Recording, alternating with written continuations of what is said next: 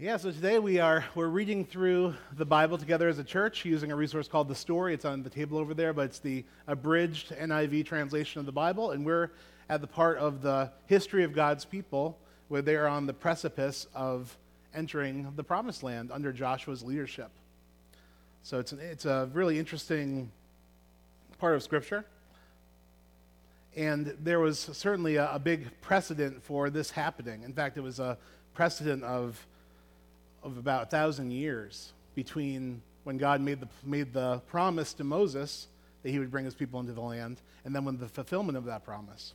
So I just wanted to, re- to, to go backwards a little bit for context and look at uh, what God, how God spoke to Abram, I'm sorry, when he was, um, you know, hundreds and hundreds of years before the time when Israel entered the promised land.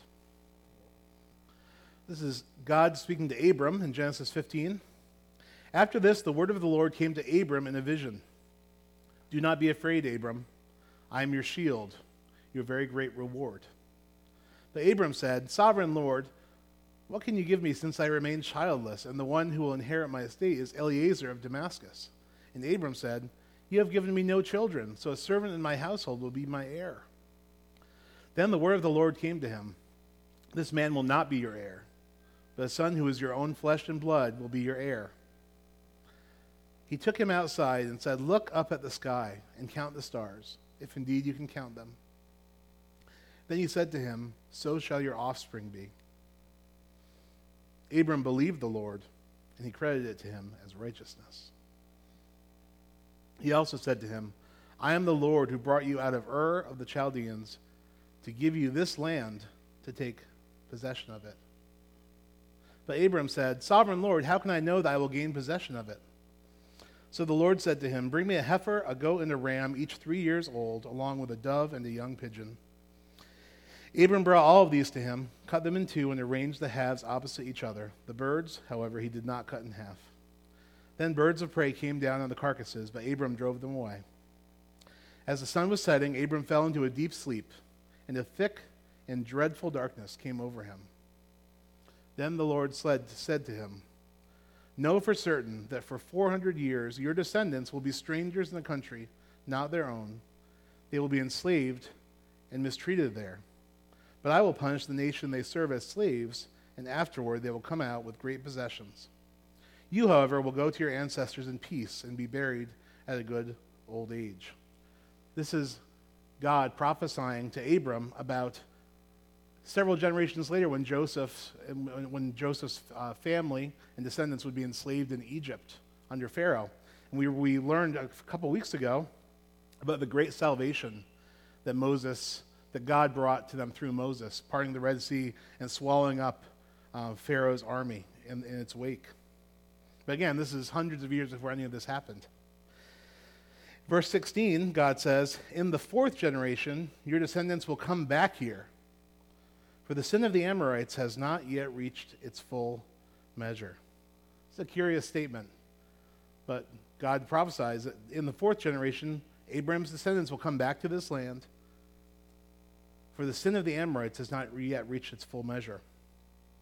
When the sun had set and darkness had fallen, a smoking firepot with a blazing torch appeared and passed between the pieces. On that day, the Lord made a covenant with Abram and said, To your descendants I give this land from the Wadi of Egypt to the great river, the Euphrates, the land of the Kenites, Kenizzites, Kadmonites, Hittites, Perizzites, Rephaites, Amorites, Canaanites, Girgashites, and Jebusites. Here we have a prophecy about something that would happen um, in the fourth generation. And God was, God was uh, telling Abram what was to come. So, hundreds, even a thousand years later, God meets with Moses. This is after Abram becomes Abraham, who has Isaac, who has Jacob, who has Joseph. This is generations later. Uh, God comes to Moses in Exodus 6 2 to 8. And God also said to Moses, I am the Lord. I appeared to Abraham, to Isaac, and to Jacob as God Almighty.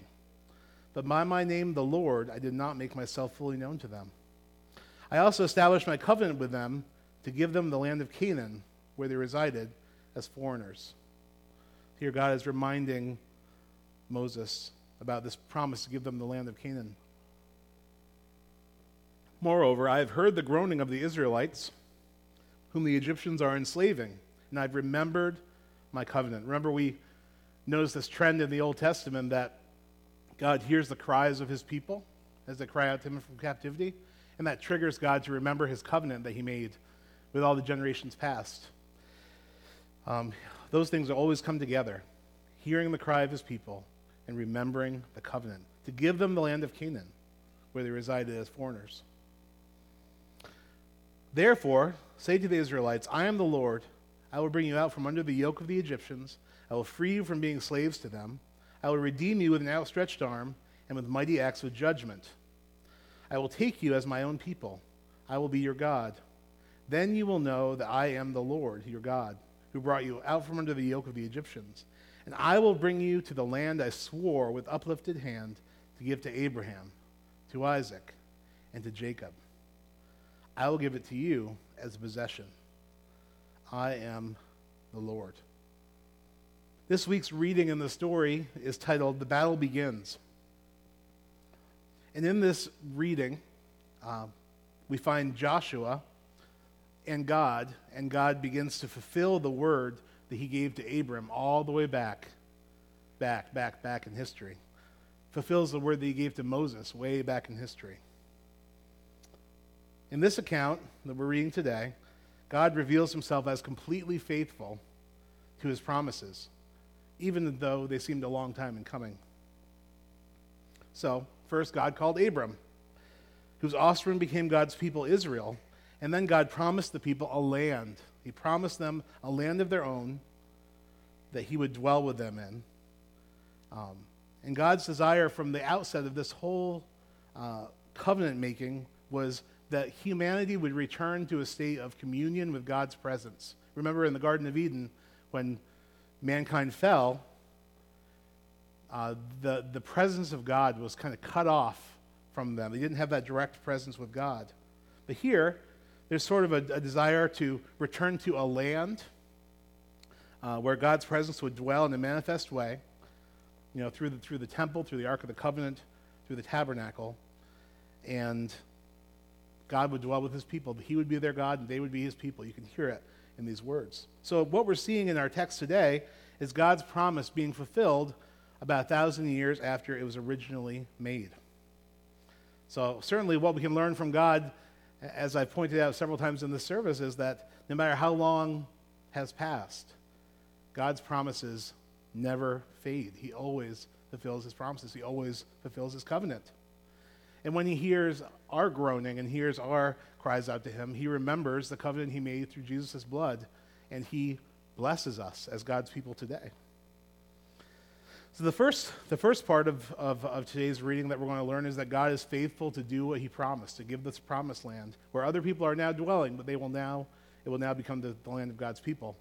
The second, this week's reading, is also a story about God's judgment of extreme human evil in, in uh, the promised land.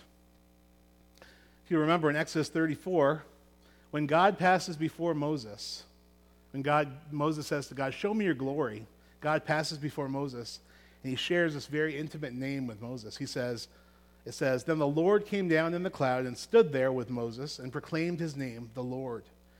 And he passed in front of Moses, proclaiming, The Lord, the Lord, the compassionate and gracious God, slow to anger, abounding in love and faithfulness maintaining love to thousands, and forgiving wickedness, rebellion, and sin. Yet, he does not leave the guilty unpunished. He punishes the children and their children for the sin of the parents to the third and fourth generation. Now, God reveals himself as compassionate, slow to anger, gracious, and forgiving to all who turn to him and change their wicked ways. And he maintains his love to thousands, uh, many more now than that forgiving people's rebellion and sin. But God is just. He doesn't leave those who are guilty unpunished. I think that a God who completely looked the other way in the face of human suffering would be a God that we questioned his goodness. A God who looked the other way as evil reaches its heights and ultimately does nothing to restrain it, or ultimately to stop it. You know, it would be very hard to live with an unjust God who just looked the other way. God gave ample opportunity, or God always gives ample opportunity for people to humble themselves, confess their sin, and be forgiven, and have their sins be separated from them as far as the east is from the west, like eternally. Um, God, in, in his name, he says he's compassionate and gracious, slow to anger, abounding in love and faithfulness, maintaining love to thousands, forgiving wickedness, rebellion, and sin. But if people don't turn to God, they don't repent of their sin, they continue in wickedness, he doesn't leave the wrongdoers unpunished. Think, and if you think about recent um, you know, atrocities in, in, the, in the world that we live in, you know, there's all kinds of times when we say to ourselves, I'm glad that God is ultimately just and he will bring about justice. Justice for people that went through the Holocaust, for instance.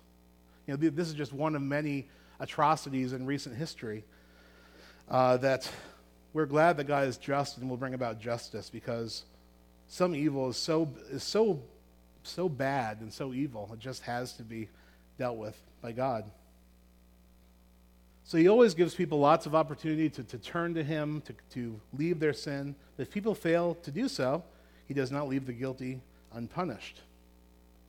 The tragedy of you know, the tragedy of the land of Canaan is that God's judgment was about to fall on them.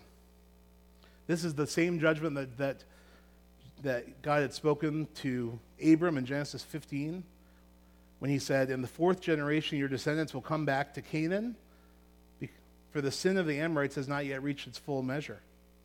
The sin of the Amorites in Canaan had not reached its full measure yet when God spoke to Abram a thousand years previous. But now, as Joshua and the nation of Israel are standing on the border of the promised land, God says, It is time.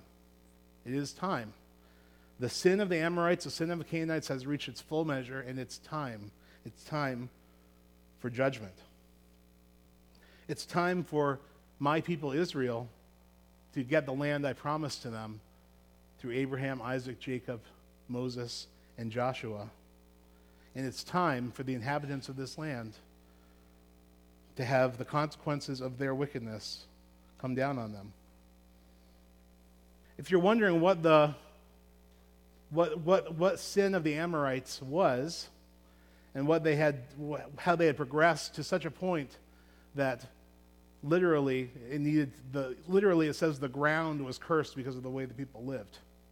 It was the sins that were happening in Canaan, many of many of them, to someone in our world that is not a Christian, who doesn't have the same morality as maybe a Christian would have or same ideas about morality, many, most people would be horrified at the sins of the Canaanites. They were mainly extremely perverse sexual sins and child sacrifice. You know, sacrificing children to their God, who wasn't a God at all, to Moloch. And so, in this, if you, if you want to learn we have the kids in service with us today, you know. If you want to learn what the sins of the Amorites were of the Canaanites, look in Leviticus 18 and it tells you what those sins are. But mainly they're, they're in these categories of, of child sacrifice and r- extremely perverse uh, relations, um, which were, were basically enumerated in Leviticus 18 so you can see exactly what God is telling the Israelites to avoid the sins of these people. And God had taken notice of the sin of the Canaanites and what had become acceptable in the cultural, culture of Canaan. And as I said, God remarks that the land itself has been defiled because of the way these people are living. And God, from the time uh, that he spoke to Abram uh, about this judgment that, that would be coming, he had given hundreds of years to the Canaanites to either keep filling up the evil that they were doing or to repent and turn to him. And we know that they knew about Israel's God because Rahab the spy, who hid um, Joshua's men, she, she had heard about the God of Abraham and Isaac and Jacob who had delivered Israel from Egypt. And she jumped in and became part of the family of God. Um, probably a temple prostitute. She became part of the family of God, part of the line of Christ. So people had heard about the God of Israel, They'd heard about his righteous deeds, his people, the law, everything that had come to them. And the people were melting, certainly with fear, thinking about this. But nonetheless, they continued to heap wickedness on top of wickedness and perversity on top of perversity. And they didn't use those, those 400 years of grace that God gave them to repent and turn the ship around, as many people um, have done successfully, and many groups of people have done successfully over the years of human history. And now the Amorites had stubbornly continued in their sin until judgment finally fell on them. So, what we see in the battles of Joshua in the Promised Land is a unique moment in the history of God's people where God asks him to do something one time, never to be, never to repeat, be repeated in history, so that his people could have the promised land and God could finally bring punishment on the guilty people of Canaan for their sins. Yes. Yes. You like that? Uh, I, I put that in, I promise. So God is doing two things through, through Canaan fulfilling his promise to give his people the promised land and bringing punishment on the Canaanites for their sins, human sacrifice, sexual immorality. And what we need to see this morning as we look into these, this story is neither of these purposes of God, of giving the promised land or judging the people in it for their sins, was brought about because of the power or the faithfulness of God's people. But they were brought about by God Himself for God's own glory. We see this very starkly outlined for us in this interaction that Joshua, the leader of God's people, has with the commander of God's army. He sees an angel with a sword in Joshua 5 13. It says, Now when Joshua was near Jericho, he looked up and saw a man standing in front of him with a drawn sword in his hand. Joshua went up to him and asked, Are you for us or for our enemies? Are you the good guys or the bad guys? We're the good guys, right? That's Joshua. The angel of the Lord says, Neither. But as the commander of the army of the Lord, I have now come. Then Joshua fell face down to the ground in reverence and asked him, What message does my Lord have for his servant? The commander of the Lord's army replied, Take off your sandals for the place where you are standing is holy. And Joshua did so. God was not on the side of Israel necessarily, or the enemies of Israel. God was on his own side, fulfilling his purpose. And whatever happens next, it's for God's will to be accomplished, not for any one side of this conflict to have a victory, but really God alone for his will to be played out. I think that's a great little anecdote to think about whenever we say, this is the good side, this is the bad side, I'm on the good side, God's on my side. It's good to remember no, God's actually on his own side. He's impartial.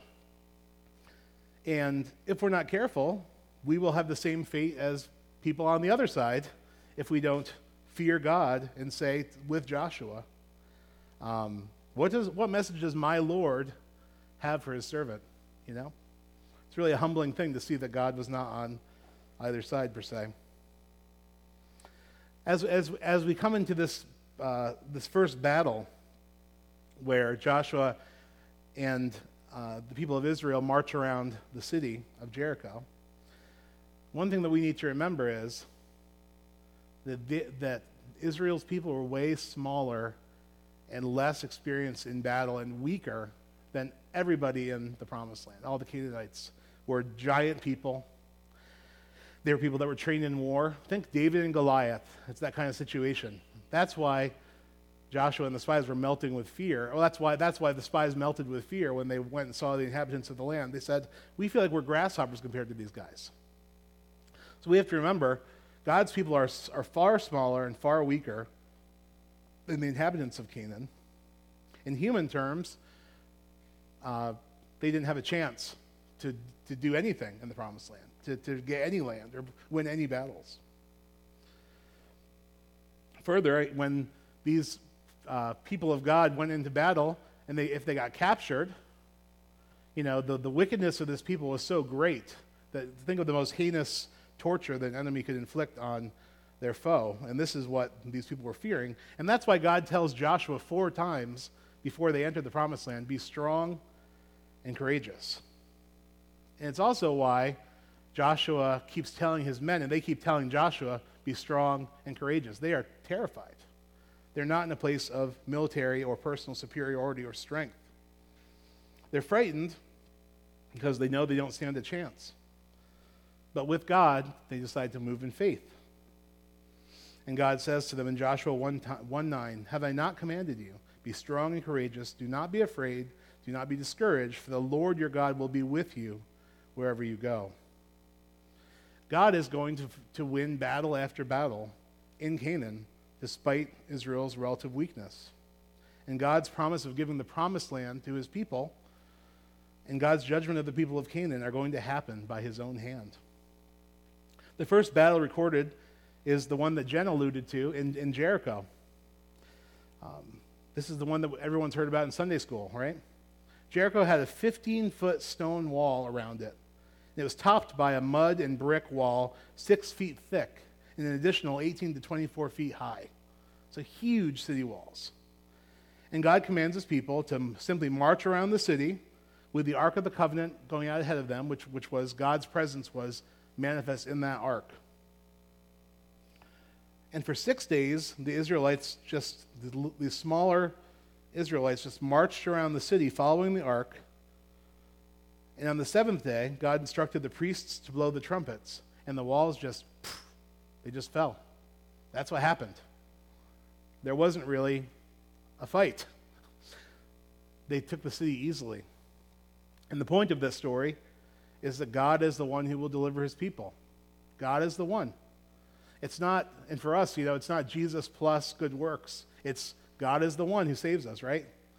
And um, it's the same, same kind of point here. God is the one who will deliver his people. Israel has to learn to simply trust and obey and wait. Wait for God's word on what to do next.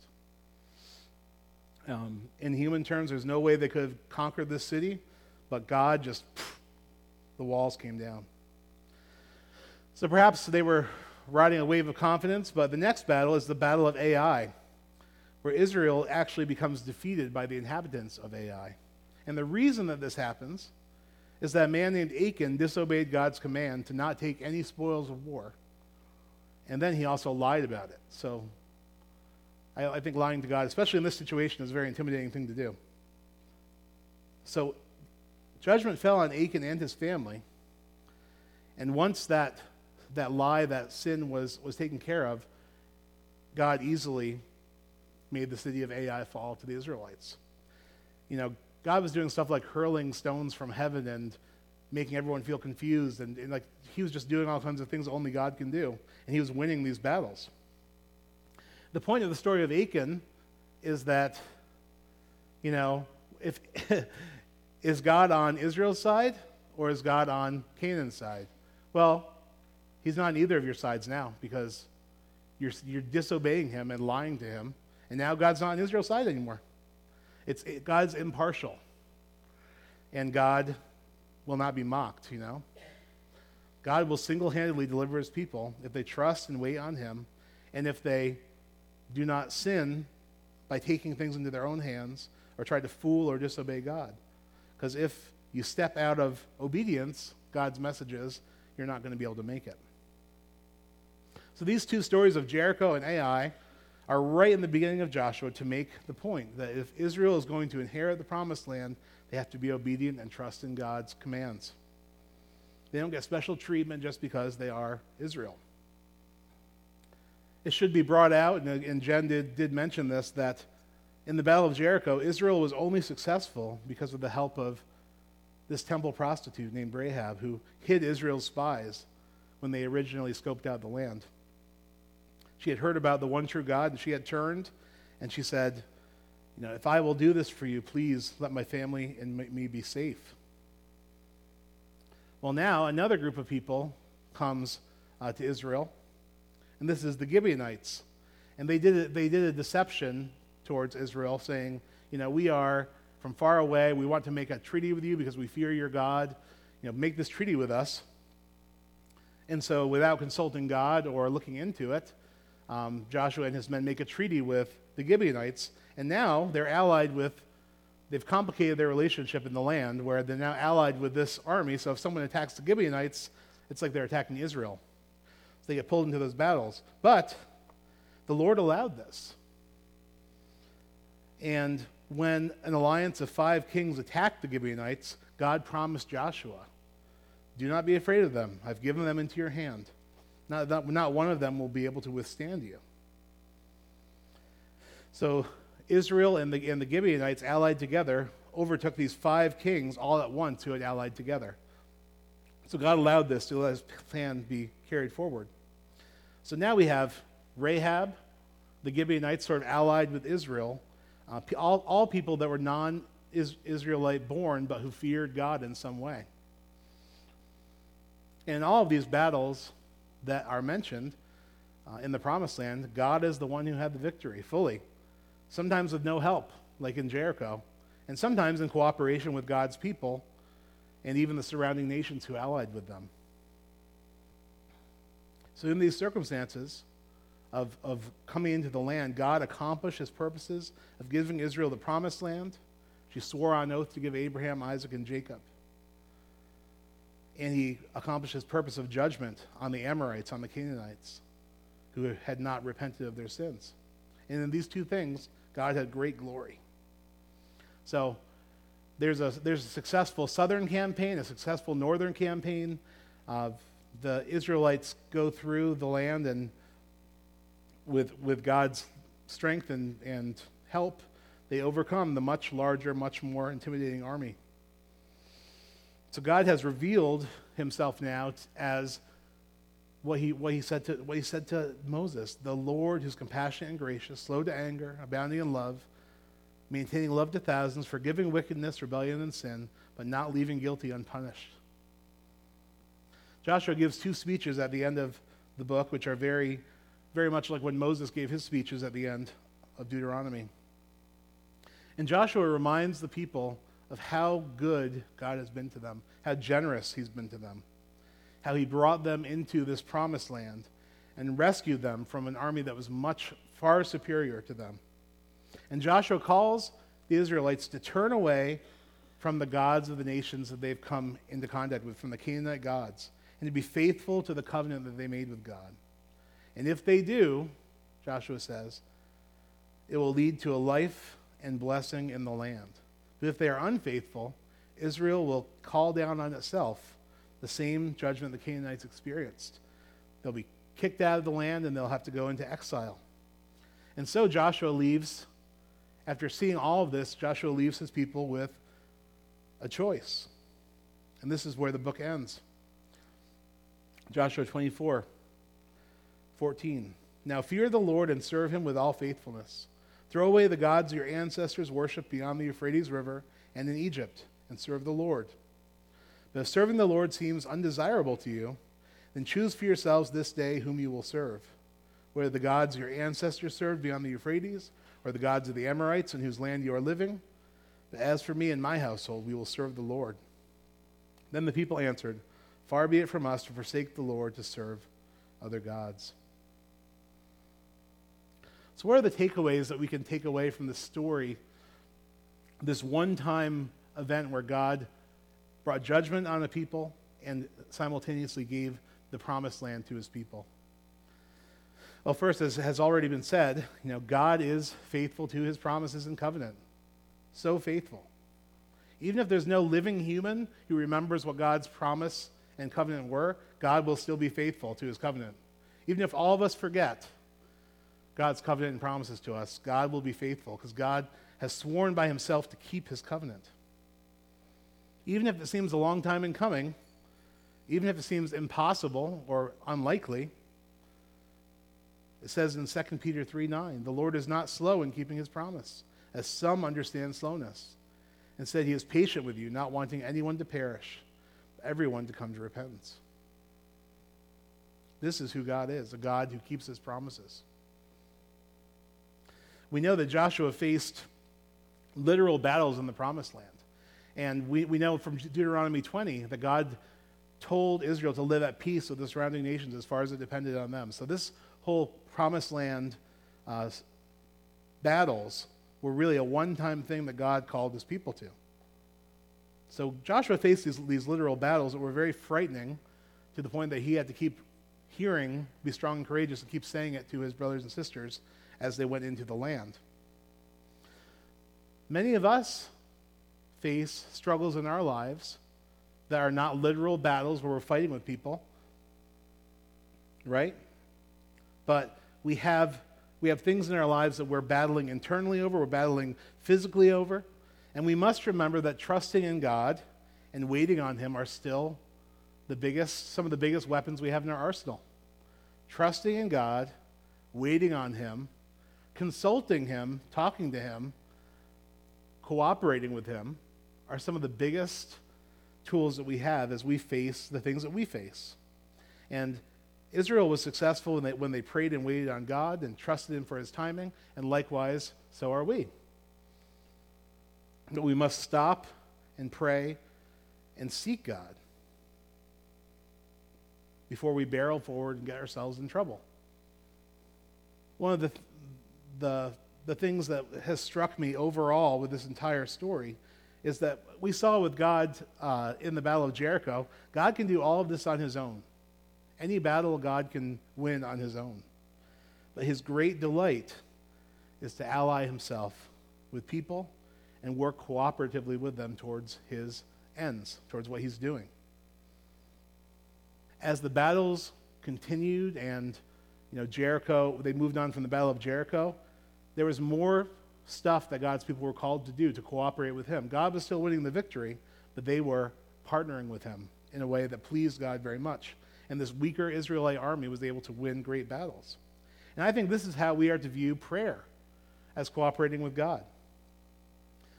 We know that God can do anything.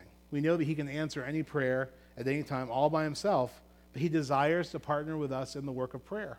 And I've seen it time and time again that as we seek God's face, as we seek God for healing, as we seek God for deliverance, as we seek God for whatever it might be, you know, God is very pleased to work through our prayers. Uh, we, we have someone in our district office whose uh, husband has been had COVID and has been very touch and go on life support, on and off the ventilator. And our district superintendent, David Lynn, keeps on sending out updates to us saying, pray for Matt Thornton, pray for him because I really believe that we are fight, we're fighting. This is like a cooperation we have with God. Um, there, there's something mysterious about prayer, but there is, a, there is a cooperation that we have with God where we pray, God acts, we keep praying, God keeps acting. We pray, pray and seek God for the next step. He gives it to us, we step into it, then we ask again. You know, part of Joshua's problem, you know, the reason that they had some trouble is because they, they, they started getting confident in doing things that seemed right to them. Like, let's ally with the Gibeonites. This is a good idea. But they were being tricked by the Gibeonites, right? So now they're allied with these people that, you know, they're, they're, they're stuck with these people that they probably should have never made a, a treaty with. Again, God used that and God accomplishes pur- purposes through that. But I think that the way that we, co- I think that this picture of, of Joshua and the Israelites coming into the promised land is very much a picture of what prayer is like for us. Co- We know that we can't change the world, but we know the God who can.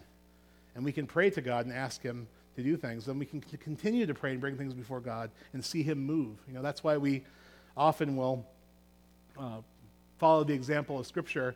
And, you know, the, the, Jesus told the metaphor of the woman look, looking for justice from the judge. He just keeps on pounding on the door day and night, seeking justice. And eventually the judge answers, answers the door. And I think that, you know, God wants us to fight with these battles of faith, obedience, and prayer. It really does make a difference. Prayer does change things in a mysterious way, and it's a cooperation that we have with God in carrying out his eternal purposes in our, with our temporal words that we, we spit out. It's an amazing thing. It does, after all, say in the Bible that, you know, one man plants the seeds, one woman waters the seeds, but only God makes it grow. So, you know, we have this is this is a picture of prayer, a picture of of um, taking hold of this cooperation that God has for us. So, I'm going to invite the worship team up just to sing us a, a, sing a closing song together. But you know, this morning is just a time to to consider this story, this history of what God's people went through, and really to, to consider that a lot of what they went through um, and how they followed God, though we're not being asked to do what they did as a one-time thing. A lot of the ways in which they moved and, and acted are ways that we can also move and act in prayer, in simple faith and obedience, and seeking God continually, not just at the beginning, not just in, in the end, but in the middle, all the way through, as we walk towards accomplishing God's will in our lives in our day. Father, I pray that your people would know the God who calls himself the Lord, compassionate and gracious, slow to anger, abounding in love. Pray that you would reveal yourself to your people, Lord, that you convict us where needed, you guide us into all truth, that we might follow you and be your people, the church. In Jesus' name, amen. You are dispersed. Go and be the church.